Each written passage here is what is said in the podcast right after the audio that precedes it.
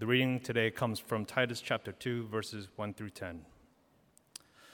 But as for you, teach what accords with sound doctrine. Older men are to be sober minded, dignified, self controlled, sound in faith, in love, and in steadfastness. Older women likewise are to be reverent in behavior, not slanderers or slaves to much wine. They are to teach what is good, and so train the young women to love their husband and children, to be self controlled, pure, working at home, kind, and submissive to their own husbands, that the word of God may not be reviled. Likewise, urge the younger men to be self controlled. Show yourself in all respects to be a model of good works, and in your teaching, show integrity, dignity, and sound speech that cannot be condemned so that an opponent may not be put to shame, having nothing evil to say about us. Bond servants are to be submissive to their own masters in everything. They are to be well pleasing, not argumentative, not pilfering, but showing all good faith, so that in everything they may adorn the doctrine of God our Savior. This is the word of the Lord.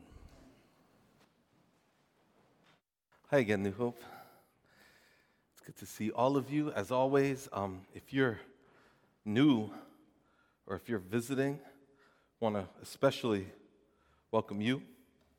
Um, and uh, I hope you'll be able to stick around a little bit after the, the service today so that uh, I would love to get to know you and meet you, and I'm sure lots of other people would too. Excuse me one second. Yeah, thanks.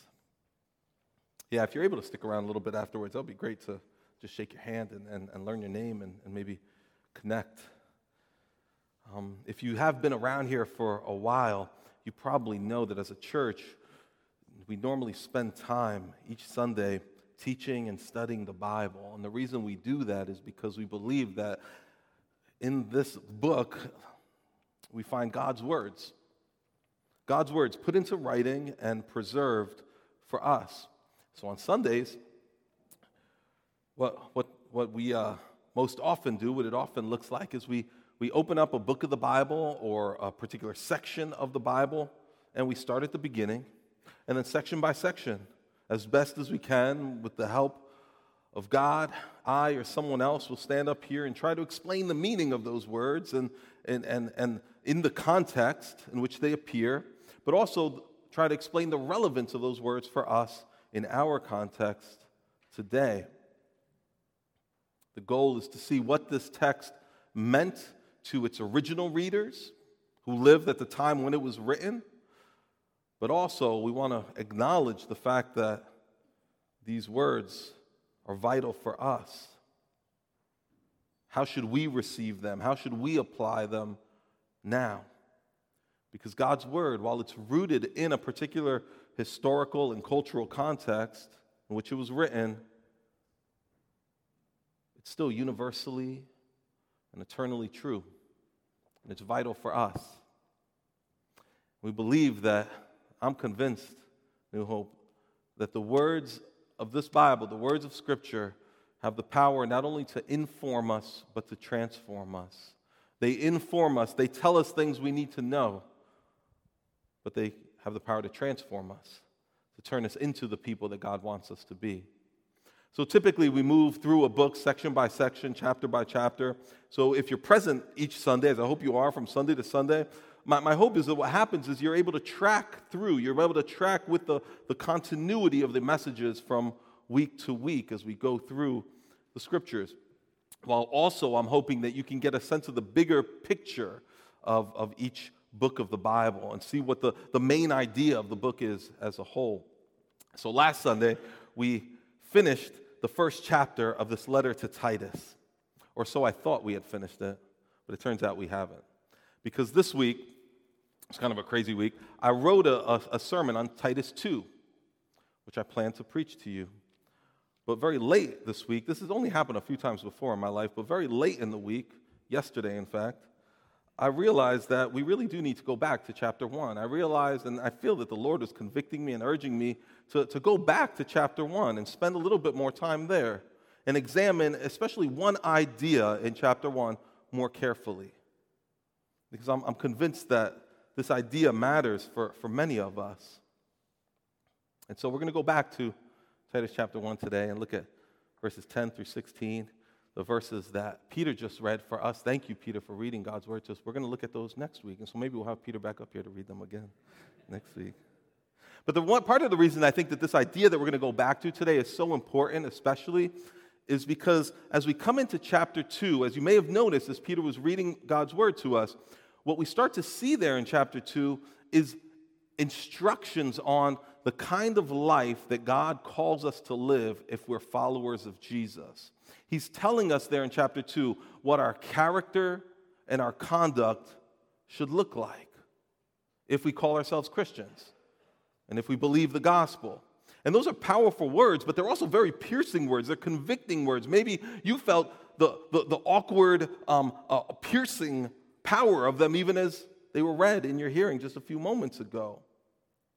They're words that can lead us to evaluate how we're living, to evaluate our habits, to evaluate, evaluate our tendencies, um, our, our focus in life, and, and ask is my life, is the way that I'm living lining up with the gospel that I believe? And, and as we do that reevaluating of our lives, we're likely to see that there are ways that our lives are not lining up with the gospel. I think every one of us, if we humbly come before God's word in Titus 2 and we ask God to, to show us ourselves, we're going to see there are ways in which my life is not lining up with the gospel that I believe. Perhaps God has already been showing some of that to you over the past few weeks. And here's the thing one possible reaction to that is to start to think, I need to do better.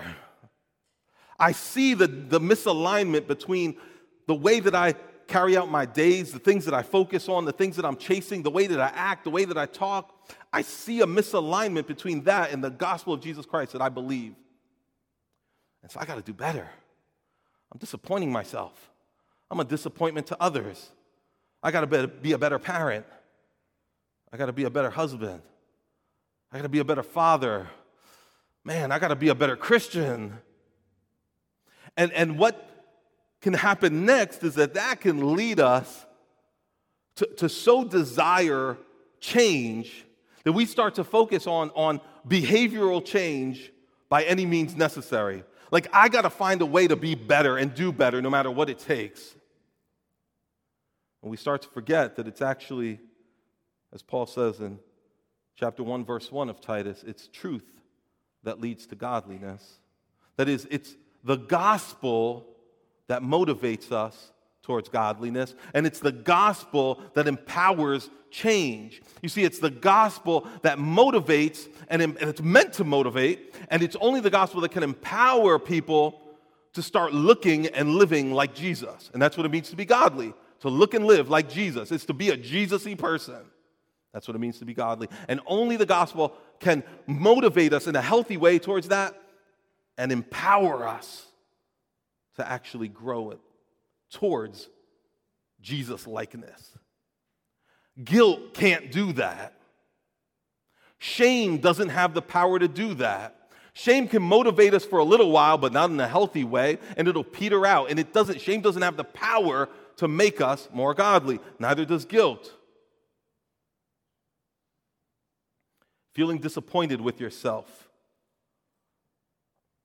doesn't have the power to lead you towards godliness. Fearing disappointing others doesn't have the power to lead you towards godliness. And that distinction matters. It matters because we, when we start to aim for godliness and we want to be more like Jesus and we want to live up to the standard that God gives us in His Word, but we do that motivated solely by guilt or by shame or by disappointment in ourselves or simply because we want to live up to the standards of other people so that they accept us and they, and they respect us, what ends up happening is we short circuit the process altogether. We don't get to godliness that way. We short circuits the process, and, and what ends up, what we end up with is not godliness at all. But we end up with something warped and sad and useless that just looks a little bit like godliness to the untrained eye.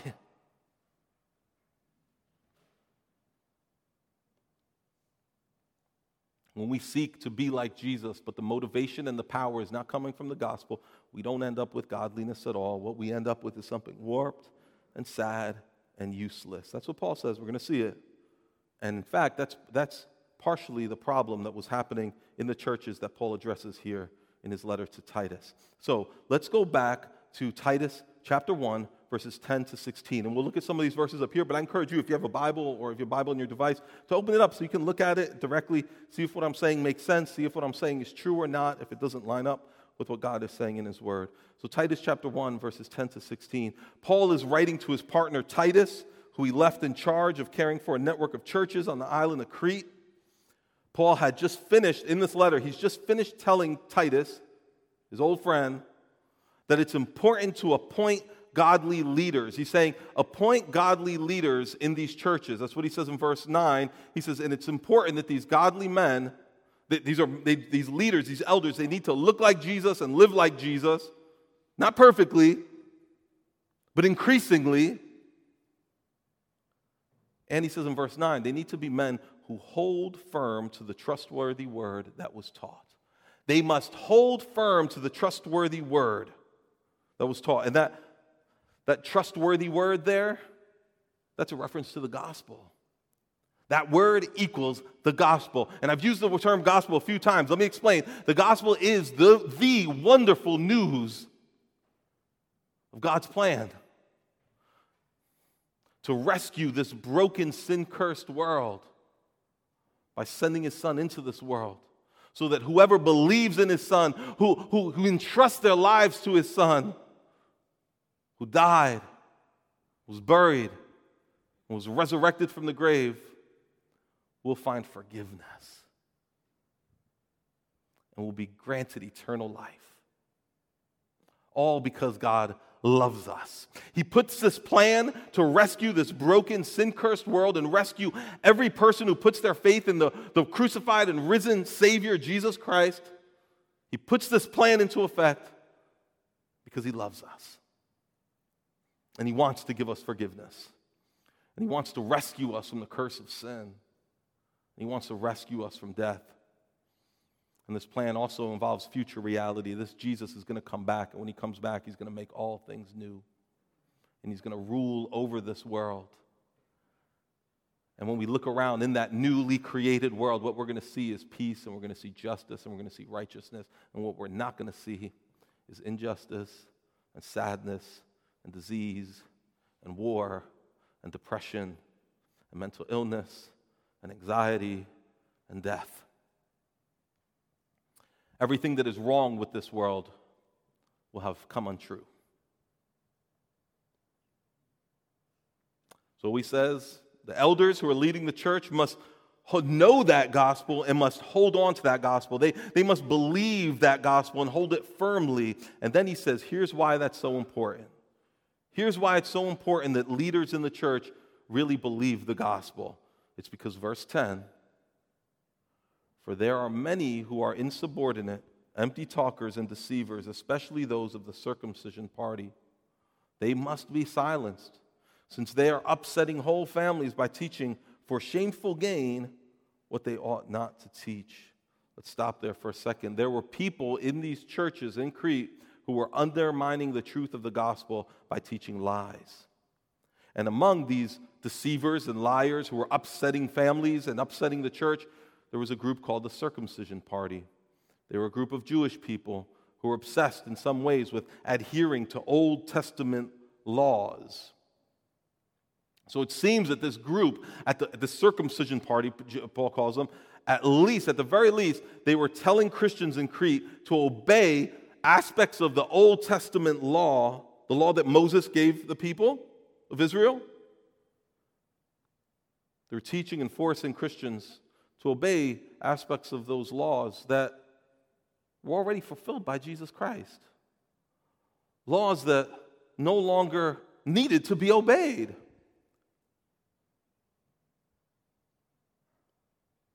Laws that were no longer required of Christians. So you see what they were doing. They were placing burden, a burden of responsibility, burdens of duty, burdens of, of conduct on Christians that God never put on Christians. But they may have also been adding their own codes of conduct. Addition, in addition to those Old Testament ceremonial laws, they may have been adding their own laws that they came up with, things that they thought were good ideas, their own spiritual disciplines, their own codes of conduct.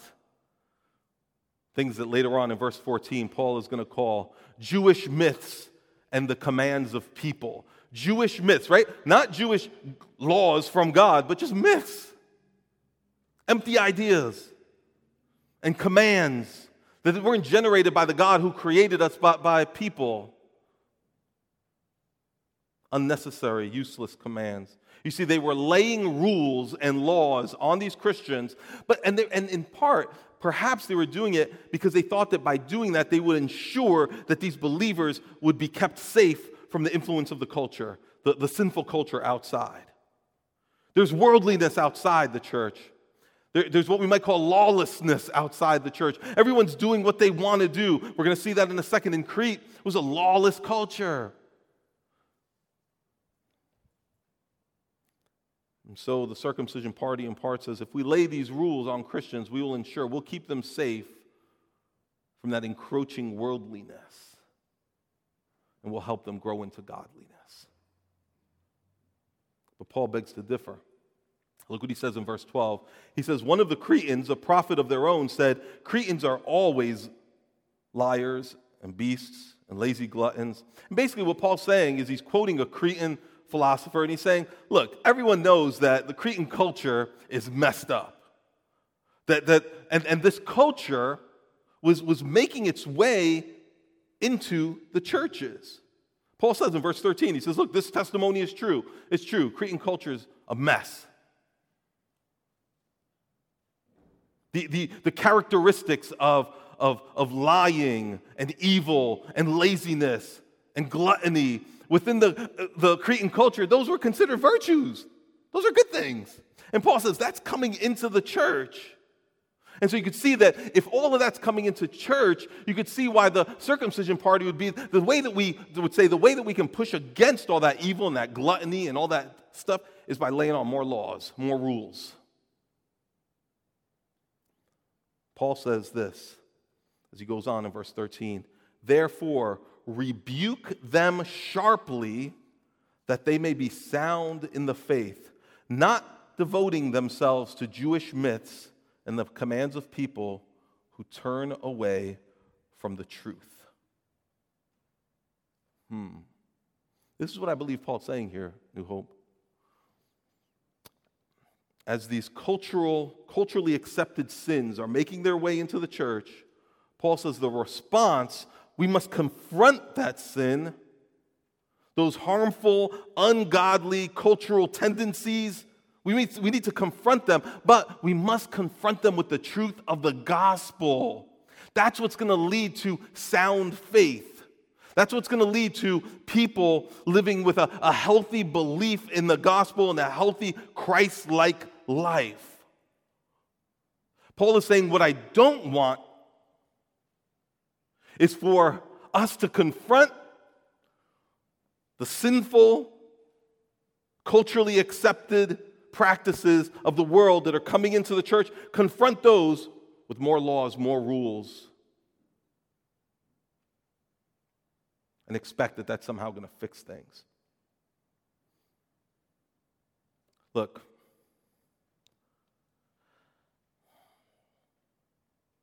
A slide here. It's a picture of a, a, pendulum. I think we all know what a pendulum looks like, right? You've seen it before.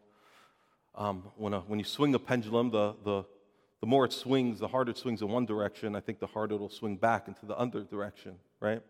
So pendulums are not known for sitting centered and stable. They're known for swinging wildly from side to side.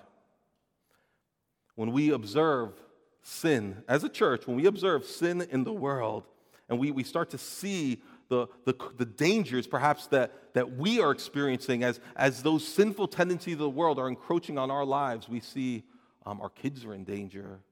We see the temptations that we're facing. We see all the evil out there, so to speak. We start to worry.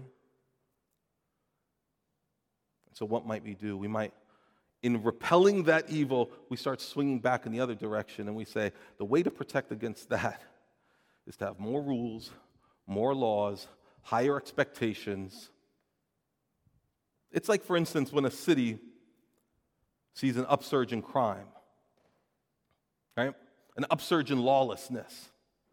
Sometimes politicians who want to get elected, they come in on a platform of law and order, right? They say crime is going up, lawlessness is taking over this city. I'm going to come in and I'm going to fix this. How am I going to fix this?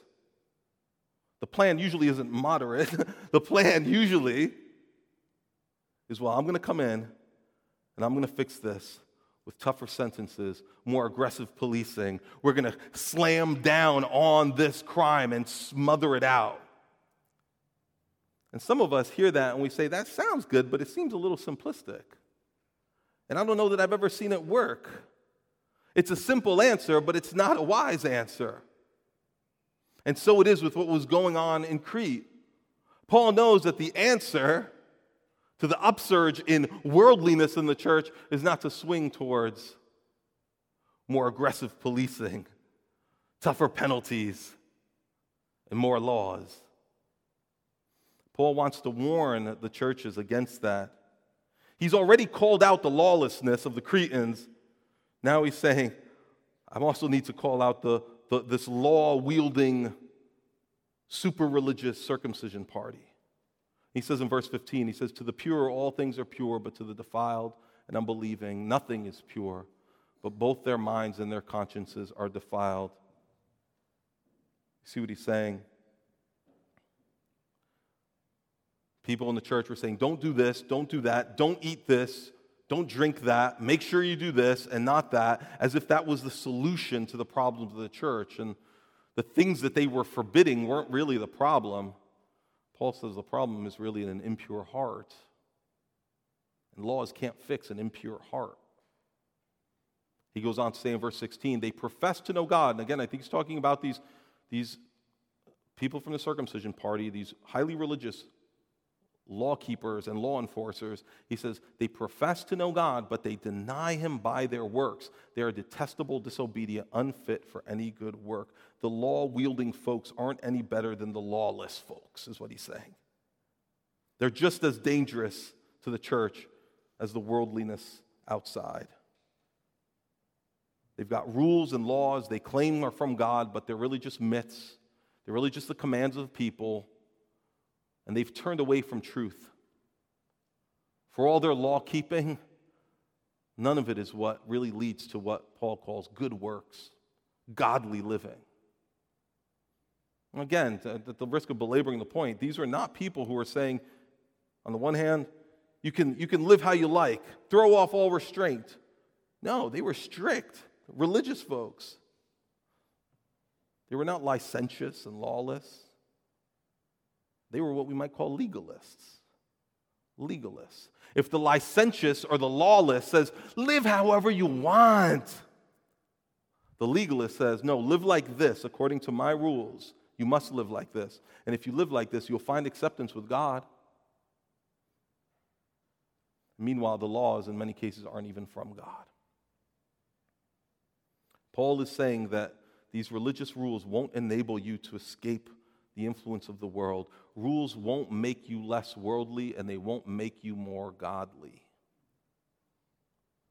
And what this shows us, perhaps you've already seen it, is that there's more than one way to depart from the truth. There's more than one way to depart from the truth of the gospel. You can depart from the truth of the gospel and be lost when you say, I will live as I want. God's laws have nothing to say to me. Or you can depart from the truth and be lost in the other direction when you say, I will obey the rules to make myself worthy of God. I'll obey these rules so that God loves me. Both of these departing directions are self seeking. They both can very, be very much about selfish gain.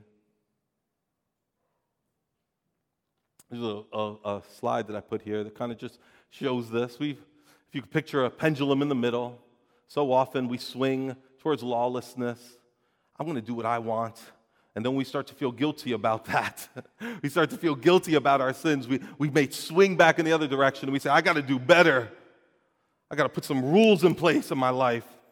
I got to start exacting some punishment on myself. Because the, I gotta, I, the, the guilt and the shame are motivating me to be a better man. And then we fail. We get tired. We swing back. We say, I'm tired of this. I'm just going to live the way I want. I'm tired of the restrictions. I'm tired of trying. And then the guilt and the shame comes back and we swing back. Paul wants us to stop swinging back and forth. Two things as we, as we, for the rest of our time today, and we'll make this quick, two things I want us to see about legalism. Well, again, legalism is this idea that if I, if, I, if I put rules in place and I obey those rules, God will love me, He will accept me, and I will grow to be more like Christ. I'll, I'll, uh, the way forward as a Christian is to have more rules and do better at keeping them. But here's the problem with legalism. I want to give you two problems with legalism. One, legalism places limits on godliness. Legalism places, places limits on godliness. How, how, this, is, this is what I mean. Laws and rules laws and rules that look as if they are about promoting and protecting godliness, actually, what they end up doing is they reduce godliness to an arbitrary set of standards, and it becomes just about ticking off certain boxes. Like, as long as I abstain from that, as long as I can check off that box, I'm good with God. Or as long as, I mean, for the, for the, the, the circumcision part, as long as I'm circumcised, I can Check that off. I'm godly now. But can't one be circumcised on the one hand and still be a lying glutton on the other hand? Or being godly becomes being godly becomes a matter of just obeying a certain set of preferred rules. It reduces godliness down to something that we can attain on our own if we just try hard enough. So I can convince myself that I'm godly just because I listen to Christian music and stop listening to other music I used to listen to, or just because I pray or go to church, even though I cheat on my taxes and just like everyone else or whatever, and because I or, or because I don't touch alcohol, I, I, can, I, can, I can call myself godly even though I'm abusive towards my spouse or because I go to church occasionally, I can consider myself godly. I'm fine with God, even though I don't love my neighbor and I don't care for the needs of any poor people that I know. A, a, legalist mindset will always lead us to pick and choose, to identify certain rules that matter to us and pride ourselves on keeping them. When godliness, real godliness, being like Jesus is broader and bigger than that. And the irony is this when, when we react against some aspect of our culture, like when the church looks out at the world and sees whatever, whether it's sexual promiscuity or, or, or, or crime or any kind of behavior that, that the Bible tells us is wrong, when we react strongly against our culture, there's always this possibility that we might end up just setting up rules to protect ourselves from the culture but in the process, we start ignoring other ungodly aspects of the same culture. This is what I mean. We, we limit the demands of godliness. We reduce godliness to just becoming a little bit less like our culture in a few ways. For example, I go to church. The world doesn't go to the church, but I do. But I live a selfish, self centered life that ignores the needs of others, including the poor. Isn't that worldly too? Isn't living selfishly and self centeredly and ignoring the needs of the poor pretty worldly too?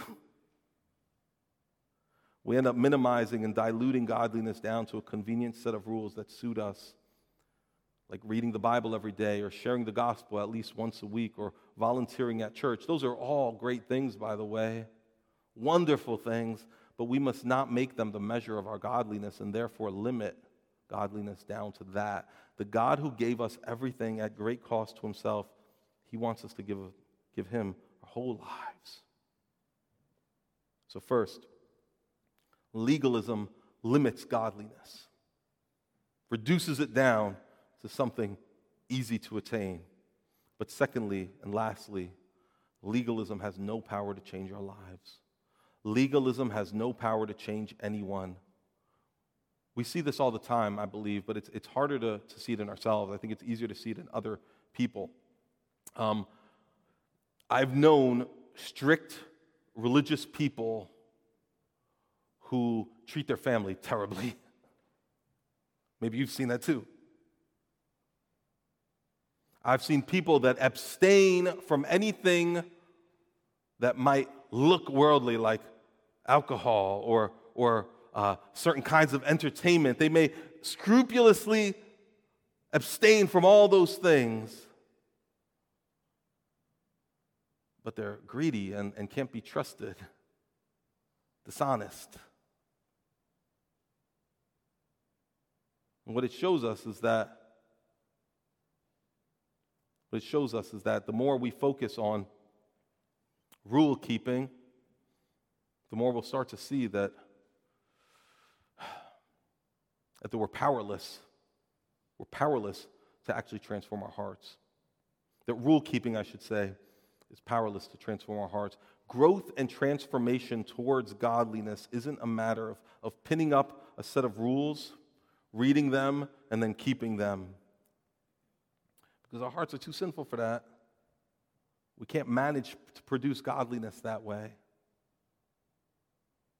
In fact, in Colossians chapter 2, it's not up here, but the Apostle Paul says that when, when we start l- lining up extra biblical rules for ourselves, when we say uh, being godly is about uh, don't do this, don't do that, don't touch this, don't touch that, he says what you end up with may have, quote, an appearance of wisdom, but it will lack any value in restraining sensual indulgences, indulgence.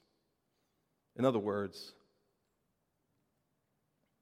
strictly policing your outward behavior has no power to change the inward dynamics of your heart. You see, the only real fuel for growth and change towards godliness is the gospel of grace. So I have another slide up here, I think, where I've just took, we got lawlessness and legalism. This is where, God, where if you picture a pendulum swinging back and forth between the two L's, we just keep taking L's as we swing back and forth. The Apostle Paul wants us to settle and stand firm on the gospel of grace and there find a trajectory towards real godliness. The only fuel for growth and change towards godliness is the gospel of grace. The only fuel for growth towards Jesus like character and conduct is the gospel. In other words, legalism is, is, is, an, is no substitute fuel, it's the wrong fuel. It's like putting diesel into a gas engine, which happened to me once. I, uh, it was, it was a, an unfortunate accident, but someone, someone used my car and they were so kind to, be, to, to fill up the tank when they returned it to me, but they accidentally, and I know that the mechanism is set up so this isn't supposed to happen, but somehow it happened. They accidentally put, um, filled my tank with diesel. It was a gasoline engine. And so that car made it home that night, but when I went to start it up the next morning, it would not start up. I had to get it towed. And I was informed by my mechanic that I had put the wrong fuel in my car. To which I replied, It wasn't me. I don't think he believed me, though. the fact is, the car stopped running. That's the point. The diesel doesn't work. The fuel doesn't work because the engine was not designed to receive that fuel and to operate. In fact, that fuel will destroy and stall out the engine. Legalism does not work because it cannot work.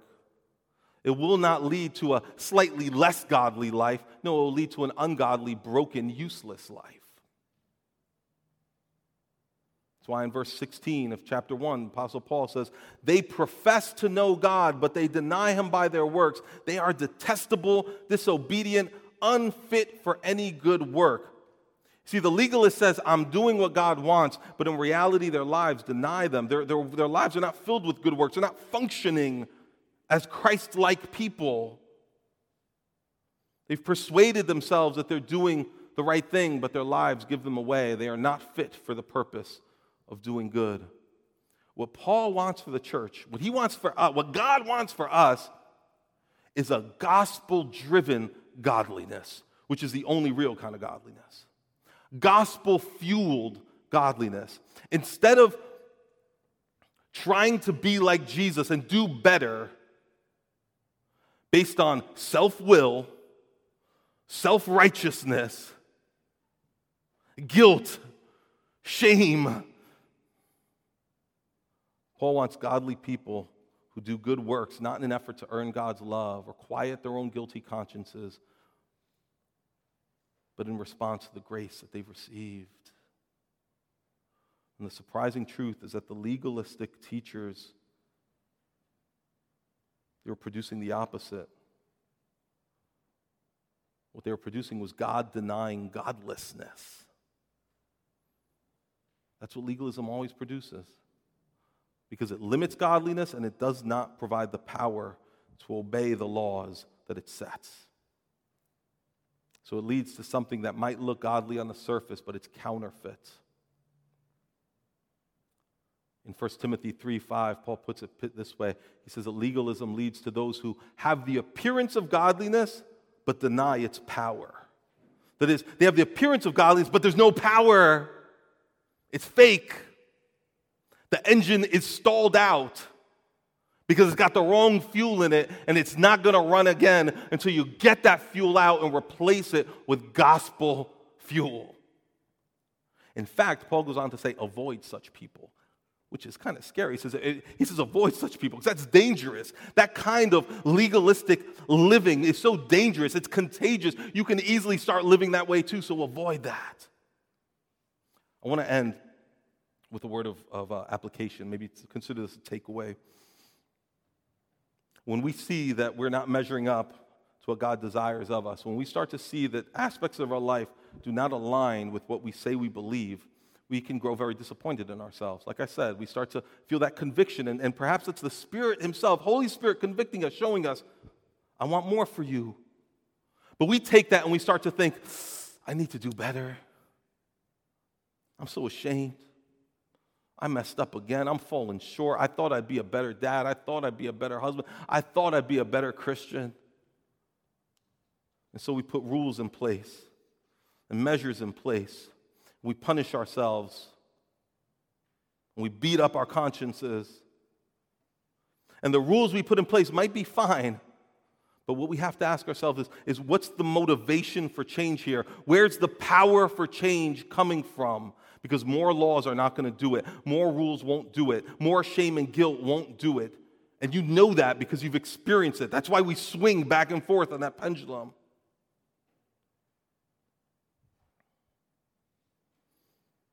We can sometimes approach other people this way too. We want to see change in the people that we love. And so we say, if I give this person more laws, this person in my family or in my workplace, or maybe it's my kids, if I put more laws on them, more rules, increase the expectations, increase the punishment, police more aggressively, they will grow in godliness. And Paul saying, no, it's the wrong fuel. It's the wrong fuel.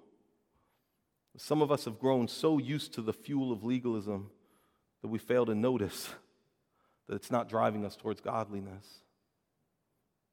I told you my gas tank was filled with diesel, and in order to fix it, it needed to be flushed out. It needed to be cleaned and replaced, and, and that fuel needs to be replaced. And, and that's what we need. We need that fuel of legalism to be flushed out, cleansed out, and replaced. How do we do that? I believe that in part we do that through constant exposure to the gospel. That's why we need the Bible. That's why reading our Bibles is important. It's not because the legalists would say, read your Bible every day and God will be happy with you. Read your Bible every day and you will prove to other people that you're a good Christian. God's saying, read your Bible every day because you need the gospel fuel that's packed into the words of this book to replace all that fake fuel of shame and guilt and law keeping. That's why coming to church is important.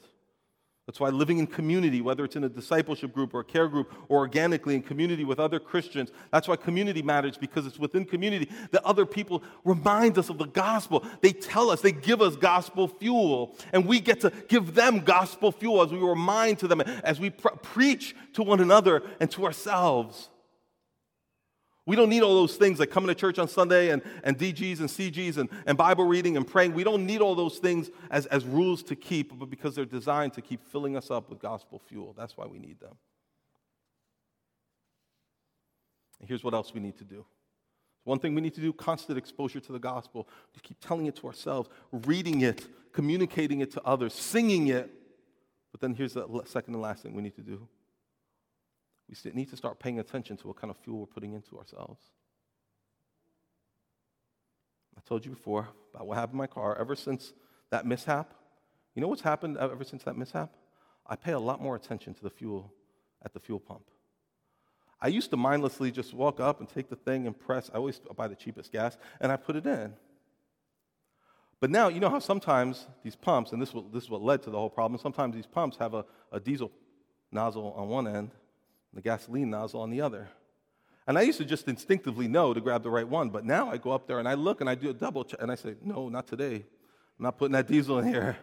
Not today, Satan. You're not going to get me, right? So I, I, I, it's become an actual like discipline, but a, a very habitual, natural thing to look twice and be like, I'm buying the low octane gasoline. Because I'm too cheap for the premium. Gospel is premium gasoline in this metaphor, but it comes free, and the prices don't fluctuate. But here's what we need to do we need to pay attention to, we need to ask ourselves, what kind of fuel am I putting in here? Here's what I mean. When we're motivated to change something about ourselves, right? You notice yourself drifting, you notice yourself sinning, you see something in your character, your conduct that's not like Christ, and it bothers you. Or someone else points it out, maybe. And you want change. Praise be to God that you want change. But you need to ask in that moment, what's going to fuel change here? Because naturally and subconsciously and without thinking, I can start using the wrong fuel. So I need to ask, what fuel am I running off of? Am I going to run off of? Am I just going to use the fuel of, of disappointment? God's disappointed with me. I want to make them happy with me. I better do better. Or I looked bad in that situation. I came out looking terrible. I want to look better. So I better work harder. I disappointed myself. I messed up my reputation with my neighbors or with my colleagues because of my sin. I want to do better and impress them. That's all diesel fuel. That's all the wrong fuel. I'm ashamed. Or, or uh, what, what we need to think instead is gospel, gospel, driven godliness, which is, which is Jesus died for this sin. And he's told me that if I confess my sins, he's faithful and just to forgive me of my sins and cleanse me from all unrighteousness. And so I confess it to him and I'm cleansed. He took this sin to the cross, suffered for it. Why would I continue in it? I'm, I'm accepted as a child of God through faith in Jesus Christ. So, why am I trying to find acceptance from others? Jesus offers me eternal life. Why am I trying to find satisfaction in this addictive behavior or that addictive behavior? Jesus said that He bought me with a price and that my body does not belong to me. That's why I want to avoid sexual immorality. Not because I got caught or I'm going to mess up my life if I continue down this road. Those are okay motives, I guess. But gospel fuel says, no, you don't belong to yourself. Your body belongs to Jesus. So flee sexual immorality and pursue purity in Jesus' name. That's gospel fuel. The other stuff doesn't work. In fact, it destroys and it leaves us useless, unfit for any good work. So when we experience that conviction, and we want to change and we want to grow, we need to go back to the beginning. We need to go back, back to the beginning of the truth. That truth that leads to godliness, Paul says. That grace that trains us into godliness. The truth, as Paul says in chapter 3, verse 5, that Jesus saved us, not because of righteous things that we've done, but because of his mercy. It's all grace. You know, we saw this last week, but the Apostle Paul says that when people are departing from the truth of the gospel, it's the, the job of elders, and then really by extension, the job of all of us in the church to rebuke one another sharply. And it sounds very negative rebuke one another sharply. Get them back on track. I'm more and more convinced that rebuking one another sharply and rebuking ourselves sharply means reminding one another of the gospel again and again and again and saying, Why are you, why, give me that fuel nozzle. Why are you putting this stuff in your life? Why are you fueling yourself with this bogus, useless fuel that's only poisoning the system of your life? And so I want to urgently directly point you at the gospel fuel and say, use this. Sharp, sharply rebuking each other doesn't mean saying, stop that, do better. No, it starts with restating the gospel to one another, reminding one another of what Christ has done for us, and reminding ourselves too. That's how we can ensure that we will be of sound faith and that we will grow to be more and more like Jesus. Let's pray. Our God, our Father, we confess to you that we are prone to wander. Lord, we feel it. We're prone to wander from your truth, whether it's towards lawlessness or towards legalism. Stabilize us, plant us with deep, strong roots in the soil of your gospel. And we pray that all the fuel we get, all the nourishment we get, all the energy and power we get, and motivation we get to grow and be better as Christians would come from your gospel. In Jesus' name, amen.